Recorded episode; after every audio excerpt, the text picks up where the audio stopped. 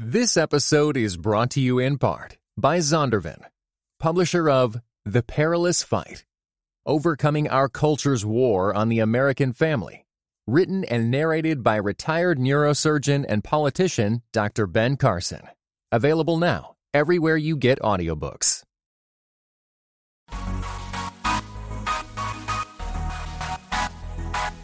Dynamic voices for a diverse church. This is Pass the Mic. Hey folks, this is Jemar Tisby, president of The Witness, a black Christian collective, and co host of the podcast Pass the Mic. Thank you for joining us this week. Tyler Burns is off doing big things, and so we have a special guest with us. Although he is not new to the show, he melts the mic every time he comes on. Pastor Aaron James. How you doing, bro? I'm good, brother. I'm good. It's good to be on with you again. Man, I'm a little nervous. Uh, I, I'm not a tech dummy, but I recognize my limitations. And so normally, Bo, our producer, or Tyler, they manage like the recording aspect, but today it's all on me, brother. we'll make it. We'll make it. yeah, so I'm going to take ownership of any technical difficulties or whatever happens. I'm sure it's my fault, but conversely, if it goes well, y'all got to give me my props. So I'm I'm I'm stretching myself even in my old age. This old dog can learn new tricks. But we'll see how it goes, man. How but how how you doing, man? You're you're down there in the Panhandle, and y'all had the Hurricane Michael. What what? How did that go for y'all? Man, our community was hit basically by the outskirts of the storm but the people to the east of us just got wrecked and it's very similar to the way our our area was hit back in 2004 with hurricane ivan and so um, a lot of efforts and a lot of people actually joining together giving serving being boots on the ground and just helping out and uh, just in the midst of great tragedy um, there are really good things coming out of it just in terms of uh, people just showing love and compassion and serving. And so, um, you know, it's um, it's difficult, but um, you know, as we've seen many times before in many other places, there's recovery. You know, and yeah. uh, we'll rebuild. Yeah, uh, even though as we record this, it's it's a couple weeks out from the storm. Seems like a lot of people have already moved on, but the people affected, of course, are still dealing with you know uh, destruction of homes and, and property and places of business, vehicles, uh, lack of power, all of those kinds of things. So we we remember them. Uh, we don't want to just let it go by just because the news cycle has moved on to something else. But we're glad that you guys were were spared the brunt of it, even as we our hearts are heavy for those who who were more directly impacted. So thanks for that update, man. Oh, no problem, brother. Well, so we got an important topic today. Uh, we have midterm elections, no, uh, November 2018 coming up, but really it's a perennial topic. And we, we want to talk about pastors and politics and the pulpit, uh, but not just in a way that, that pertains to Christian leaders. I think this is a conversation that all Christians need to have. And it's a topic I think about frequently because there's a problem. And I think part of the problem is I find so few really helpful resources coming from the church in the sense of uh, it's not often or in or in nearly enough congregations in my opinion that we can really look to our pastors and church leaders for helpful input on politics. Either it's hyper partisan and, and you already know what you're going to get, and, and they've sort of aligned Christianity with one particular political party, or it's a completely hands off approach where politics is assumed to be too divisive and therefore it's not something that Christians should talk about in the church, which I think is a problem because at the end of the day, we participate in the political realm, um, whether through inaction or action, and our ideas about politics are going to be shaped somewhere. So, as believers, why shouldn't that be in the church? But you're a pastor, and so I would love. I'm glad we're having this conversation with you because I'd, I would love just to hear your perspective on it. And let's just dive right in, man. Should pastors talk about politics from the pulpit? What do you think? Absolutely, we should. The principal declaration of our faith is that Jesus Christ is Lord. yo, you can't get more political than that, right? we're, we're declaring that our God, our Savior, our Redeemer is the ruler of a government that is supreme over all other governments of the world, that he reigns over all of creation. The earth is the Lord's and the fullness thereof. That is a political statement. Now, even though we as believers uh, from different nations and different political contexts and situations, we don't all have the same rights and privileges.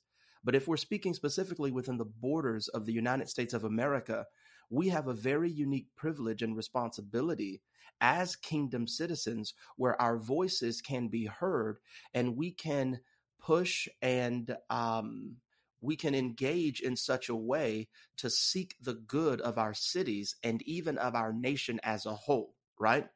And so um, we should definitely have robust engagement in the political process as adopted daughters and sons in the family of God, as citizens of the kingdom of God, and as ambassadors for Christ. And what I mean by that is when we engage in whatever facet of life, but we're speaking specifically of the political realm here, we should bring to bear the principles and the values of God's kingdom to that arena. Why? Because they are redemptive, because there is great care and concern for the marginalized and the oppressed, because we have the opportunity to do good. And Jesus said that we are the salt of the earth, meaning that we are a subversive, redemptive community that is supposed to act against corruption.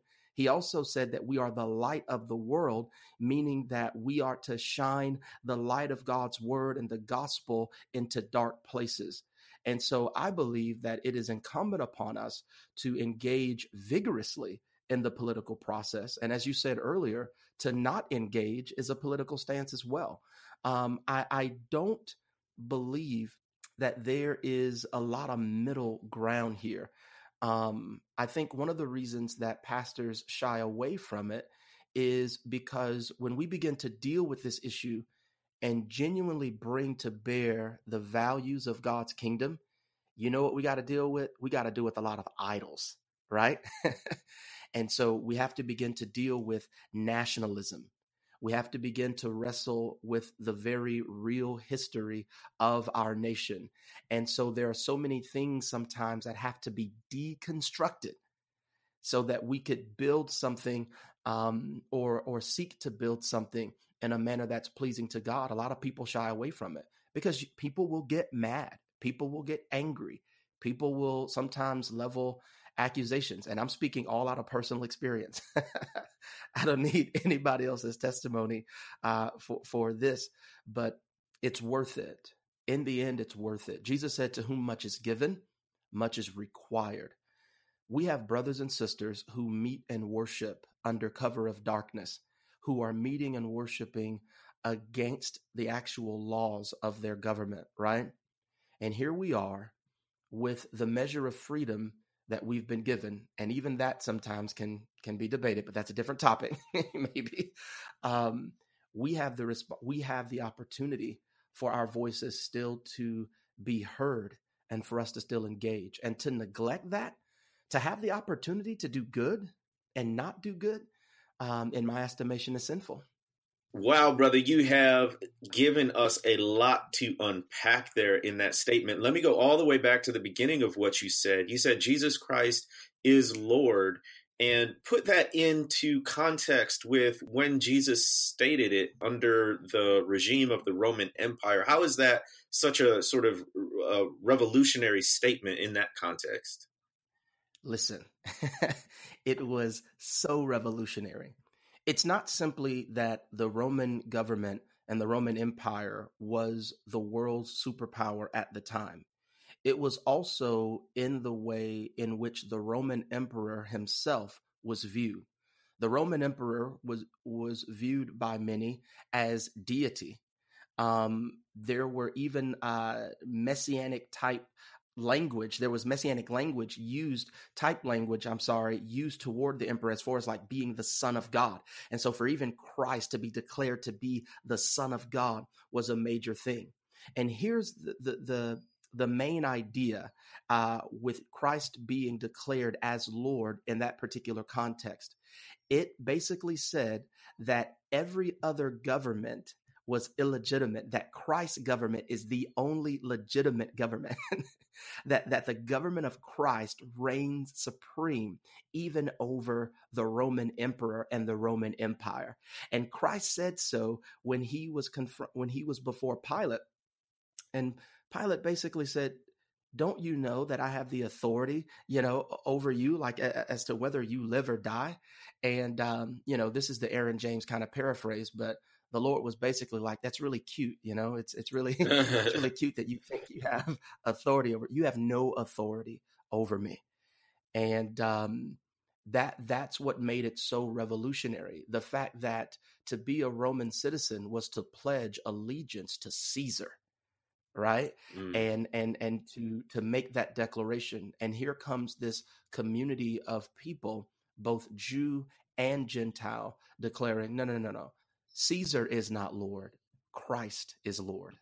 That's and, and that was that was major. That is major. And it has incredible implications even for us two thousand years later. And so what what I find strange is for a long time throughout Christian history and especially in, in American history, many Christians, particularly white Christians, were basically saying, uh, you know, the church and politics are separate which which there's i think a distinction to be made between the church and state right? And the and the state establishing a church and having requirements for citizenship based on your religious affiliation that that is a tradition in american politics um, that's been contested all that stuff all the ins and outs of it. But but to say that that christians or pastors cannot and should not talk about politics i think is is is very problematic for a couple of reasons. Um, one, you paint yourself into a corner because if you're going to be at all consistent in saying that the church should not talk about politics, then you've automatically prevented yourself from addressing a whole host of issues from sexual ethics to how public education looks to abortion or pro life or however you want to term it. Uh, all of those issues and many, many, many more have political dimensions. And so if you say, well, nobody in the church can talk about politics or that's not appropriate, then guess what? You said a whole lot of other stuff is not appropriate too. And the tension there is that you still talk about it anyway. So you're either being a hypocrite or uh, it's not accurate to say that Christians shouldn't talk about politics in church. And I think the second aspect is related. It has to do with the selectivity of what was deemed political and therefore not appropriate to talk mm. about, and what was deemed um, Christian or as part of the gospel, and therefore you could talk about it. And so traditionally in the US, race issues and justice issues have been excluded. They've been called too political to talk about from the pulpit. Meanwhile, a whole host of other issues, as I just said, that was fair game. But when it came to challenging the whiteness of American Christianity, that's when the wall goes up and you say church and politics never shall the twain meet. So i mean what is your take on just how christians in our context have have divided have put have put up this wall of separation in some cases between church and politics? Is that something you've seen and and can add any insight on why that might be? Yes i've definitely seen it and um have personally experienced it in a way that in um, that has been hurtful. Really, this is something that has impact impacted relationships um, for me, my family, for our faith community. It really is a serious issue. One of the things that I've noticed that is difficult to talk about is that we're selective in the way in which we engage political issues because one of the reasons is that we will support policies that continue to give us the advantage and the upper hand, um, or or or or basically uh, protects our privilege, um, which we we're now calling privilege freedom. You know, people say our freedom is being threatened, but in reality, if you dig deeper and uh, you look at what's really going on, it's our privilege that's being threatened. Ooh, you spun it. and, you uh, spun uh, it on them. Have, that's good. Yeah, people have equated privilege with freedom, and it's not true. We have the responsibility as believers to do that which is right.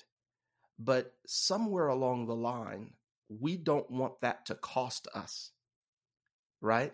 And so it's like, how do we do good in a way that is constantly advantageous to us, in a way that we're always at the center, and in a way in which we always maintain control? And uh, I, I, I have to say that there's no way to do that.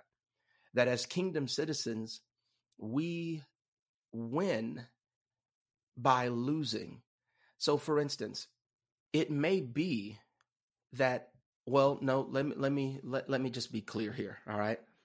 It, it, it's not that it may be. The reality of the fact is if we're talking about the way things were constructed from the beginning and even as they are currently constituted in order for us to right certain wrongs then we have to be willing to lose right?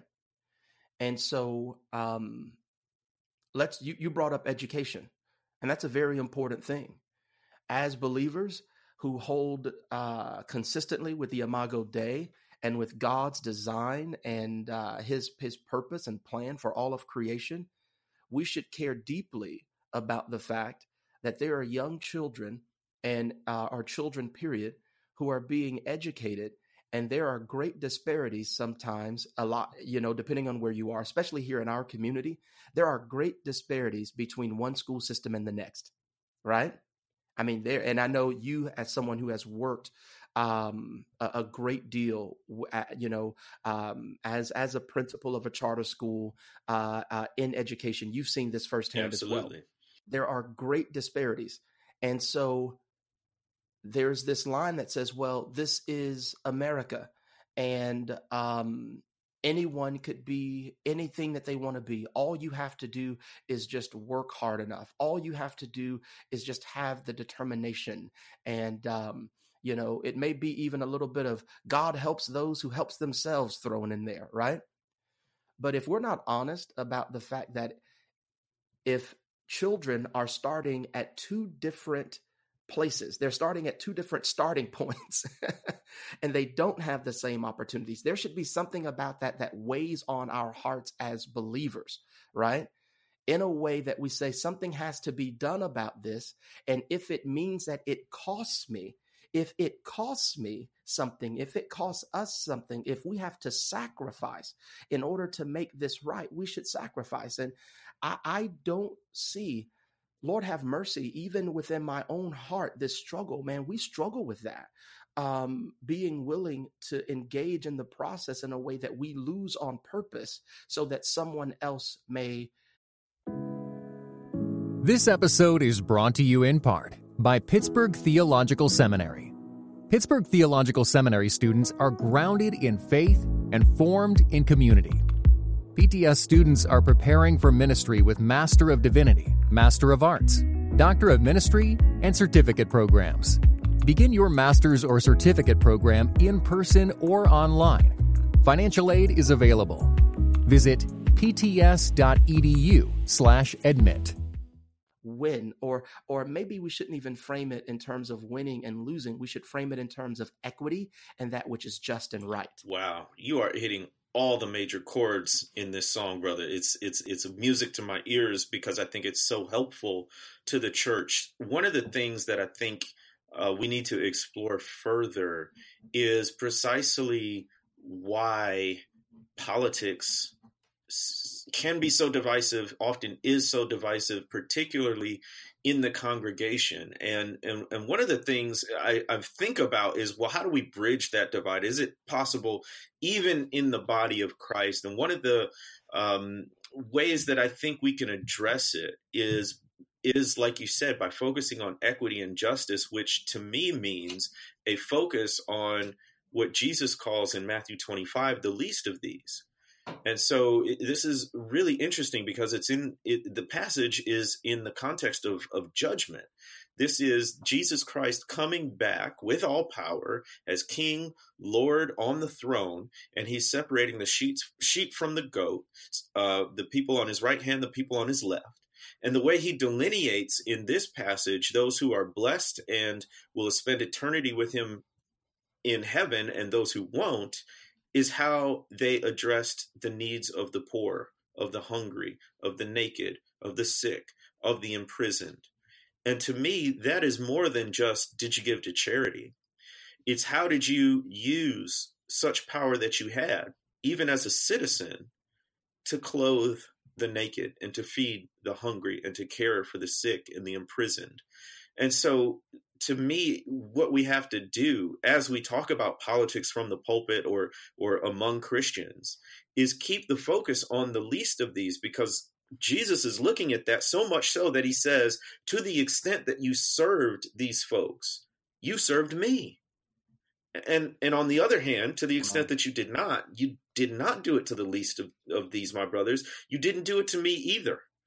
Uh, so i think that passage in the context of god's coming judgment should lay a heavy heavy heavy burden on us as believers to think about what it looks like to deploy political power in service of the least of these our neighbors and so i'm just wondering like from a pastoral perspective how you find common ground amid folks who may be Democrat or Republican, may may lean liberal or conservative.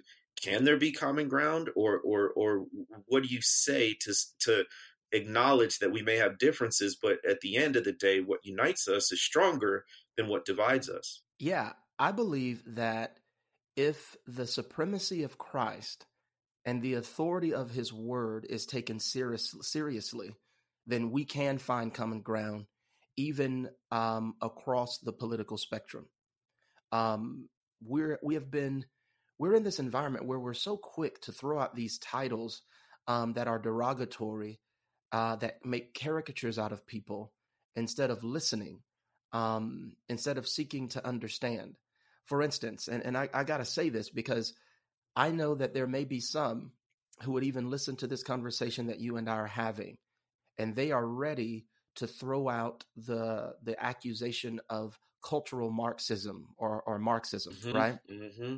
And um, I, have got a word for that. So just, preach it, brother. Say it. So here's the thing. Here's the thing. There are some who would say, "Well, we don't need government programs to feed the poor. We don't need government programs to uh, clothe the naked. We don't need government programs to care for the sick." That's the church's responsibility. And to that argument, here's the way I'd like to respond. When we read scripture, for instance, in passages like Leviticus 19, the Lord, in instituting the culture of the kingdom, the ideals to which he has called his people to live toward, talks a great deal about caring for the poor, caring for the immigrant, caring for the disabled, um, the way we are to view um, women. It is it's very robust and I believe appropriately applicable to how we should even live today. So how is it that there has that we could live with the disconnect between the mandate for the people of God and the policies mm. that we uphold? It is a great inconsistency to me to believe that we are to engage in a particular kind of work. And yet, in the voting booth, we support policies that actually work against that work. Yeah, and and that I think is the crux of it, right? Like like up to now we've been talking about yes, you know, Christians should be talking about politics. Here's why we're participating in this kingdom, uh, this earthly kingdom, all these things. But when you get right down to it, some people are Democrats and some people are Republican, and we see the world in vastly different ways. Um, and I think one of the main issues uh, with how Christians view politics is how they view injustice. And I refer to this book probably every other episode, but Michael Emerson and Christian Smith's Divided by Faith do, I think, a great job in a sociological study of defining how white evangelicals view race and therefore uh, the, the the sort of related aspect of how they view politics and you have folks in the majority, not just Christians, but folks in the racial majority who tend to view issues of injustice, whether that's poverty or racism or education, mainly in interpersonal, individualistic terms. That is to say, that the problem resides at the individual person level and not at the systemic institutional level, at least not primarily. And if that's your view, it's going to lead you to some very different political solutions. Um, and, and, so, what do we do about that? Like, what do we do if if we're talking to fellow Christians and we're talking about you know problems in underfunding of education or mass incarceration, and there are folks who agree that these are disagree that these are even problems, or if they are problems, the source is fundamentally different. I mean, what uh, from a pastoral perspective would you say when there's a conflict like that? I try to always point our people to the supremacy of Christ and the reality of the government of God and our identity as kingdom citizens and adopted children in the family of God, right? As the redeemed of the Lord. And to also try to give the the 30,000 foot view if you will to just kind of pull back to understand that we are to be a subversive redemptive influence in the earth beholden to no one but Christ right? And i think that sometimes the blindness is willing you know it's it's you know the the whole deal ignorance is bliss right because if I've been, here's the thing it's not that we want to, we're pushing for any type of agenda that forces people to do that which is right and forces people to do that which is good. This is this is not about um, any type of coercion. This is not about any type of uh, mandatory generosity. The point that I believe is important is that as recipients of the grace of God, people who have received the gift of salvation, people who have been rescued by God based on no merit and no goodness of our own. People who have been brought into a glorious inheritance that we have yet to even experience. The Bible says that that that that in the ages to come, Christ would show the immeasurable riches of his grace, right? That the way in which we engage the world should reflect that. That wherever the imago Dei is being violated, we should have a problem with it. Wherever people are being marginalized and, and oppressed, we should have a problem with it. Wherever people aren't receiving um, that which is due to them based not on um, uh, a system of government, but by God's design and according to God's word, that should grieve us. We should be provoked. So here's the thing when Jesus ministered to the multitudes, there were a couple of occasions that are recorded where Jesus would say, where Jesus said, the people are hungry, they need to eat, right? Why didn't Jesus say something like this? Why didn't he say, well, you know what? I've given them the spiritual food. Like, you know, they, they could be all right. You know, uh, I've given them the bread of heaven.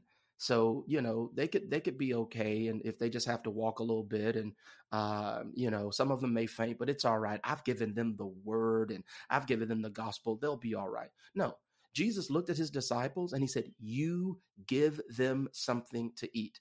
It shows the holistic nature of ministry and it shows God's complete care over all of creation. God cares for our souls and he cares for our bodies and he cares about the systems and the context in which we live and the way we conduct ourselves in them. And so when we begin to understand that, it's, it's, it's understanding that I can't hide under the the cover of individualism. We have to see our part as the redeemed of the Lord as stewards over all of creation. That that that to shield and to insulate ourselves from suffering and pain and corruption is not the way in which God mm. intended for us to live. It's it's simply not. We are to run toward pain run toward hunger, run toward mass incarceration, run toward those children who are not being adequately educated. Not because we're hoping to do the ultimate good, but because of our hope in the ultimate good, we can serve fervently mm. in the here and now. That's what God has called us to do. And I'm telling you, I think, I, I really believe this, Jemar. I believe that we have become comfortable. I believe that we uh, view this thing in terms of not wanting to lose anything that we have. And so we are we are so abundantly blessed and we're so abundantly privileged that when it comes down to do that which is right and suffer loss, we don't see it as um, that which God has rightly called us to do because ultimately our reward is in Him we see that right, as an attack right. on us. that's the way this thing is. That's the way this thing has has has been I, has been portrayed. And I, I, try to focus. And I'll say that, this: man. even the question, should pastors talk about politics from the pulpit? It, it, it, it it's a very white centric question in a way at least a white church centric question. Why do I say that? Because from a historical perspective, the black church has not created such a sharp divide between politics and the pulpit or the church and politics. Why? Because our very survival was a political issue.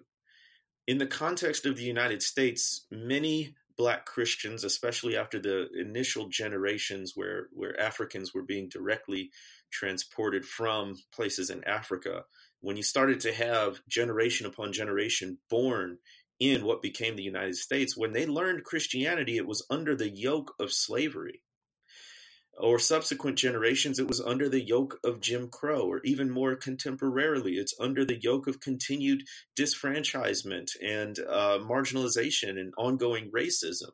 So we were in no way going to adopt a religion that didn't speak to the racial issues that we faced and often those racial issues there there was state sanctioned racism whether that is uh, allowing by law the existence of race-based chattel slavery or allowing by law the segregation of public accommodations according to race or whether it's allowing by law the segregation of uh, neighborhoods according to race. This is state sanctioned racism and you can think of even more examples.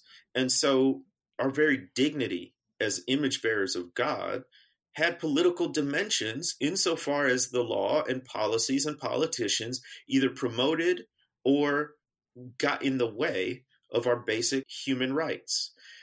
Um, so it was never an option in the black church not to talk about politics because our survival depended on it so even the framing of the question we have to take a step back and look at like where where where is this conversation even coming from who is even creating this dichotomy and so i would encourage folks who want to learn more about how to talk about politics in a in a healthy and vital way to look beyond white christian traditions look to the Christian traditions that come out of marginalized communities to inform you about how to talk about politics, right? Yes, absolutely. I guess simply put, the requirement that God has according to his holy and righteous nature and character to sum up his law, which is a reflection of who he is. Love God and love your neighbor. Mm. Loving my neighbor means seeking the good of those around me, even at cost, even when it costs me something. Yes. And the reality of the fact is this whether or not I love my neighbor can be seen. Evidence of that, not the entirety, but evidence of that can be seen in that which I support and and and and the policies that I get behind. Do I support policies that promote love for my neighbor and care for those around me and the proper stewardship of creation? Well, I'm glad you mentioned love of neighbor because that gives us the perfect quote to end on. It comes from Howard Thurman and his wonderful masterpiece of wisdom, the book Jesus and the Disinherited.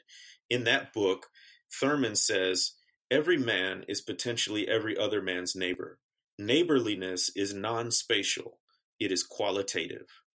So every person is potentially every other person's neighbor because neighborliness is non spatial, it is qualitative, meaning it goes beyond our geographic boundaries, it goes beyond whoever we might find near us or next to us or like us, and it goes to the qualitative aspect of every person being made in the image and likeness of God and therefore deserving dignity, especially as we consider the least of these and how we can serve those who have the least forms of earthly power. So, talk about politics, talk about it from the pulpit, do so in a biblical Christian way as best you possibly can, and it'll lead to conflict, no doubt, but it's constructive conflict that can lead to a genuine peace and hopefully a genuine justice. Lord, speed the day. Thanks for joining us, Pastor Aaron James. We'll see you soon on the next Pass the Mic.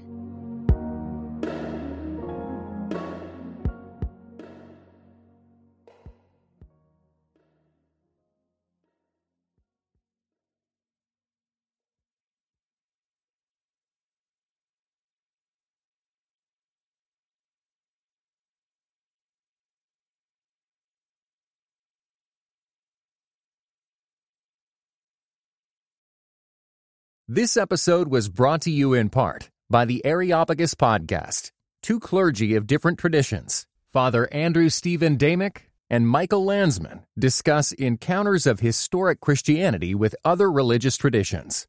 How do we engage with those who believe differently? Listen wherever you get your podcasts.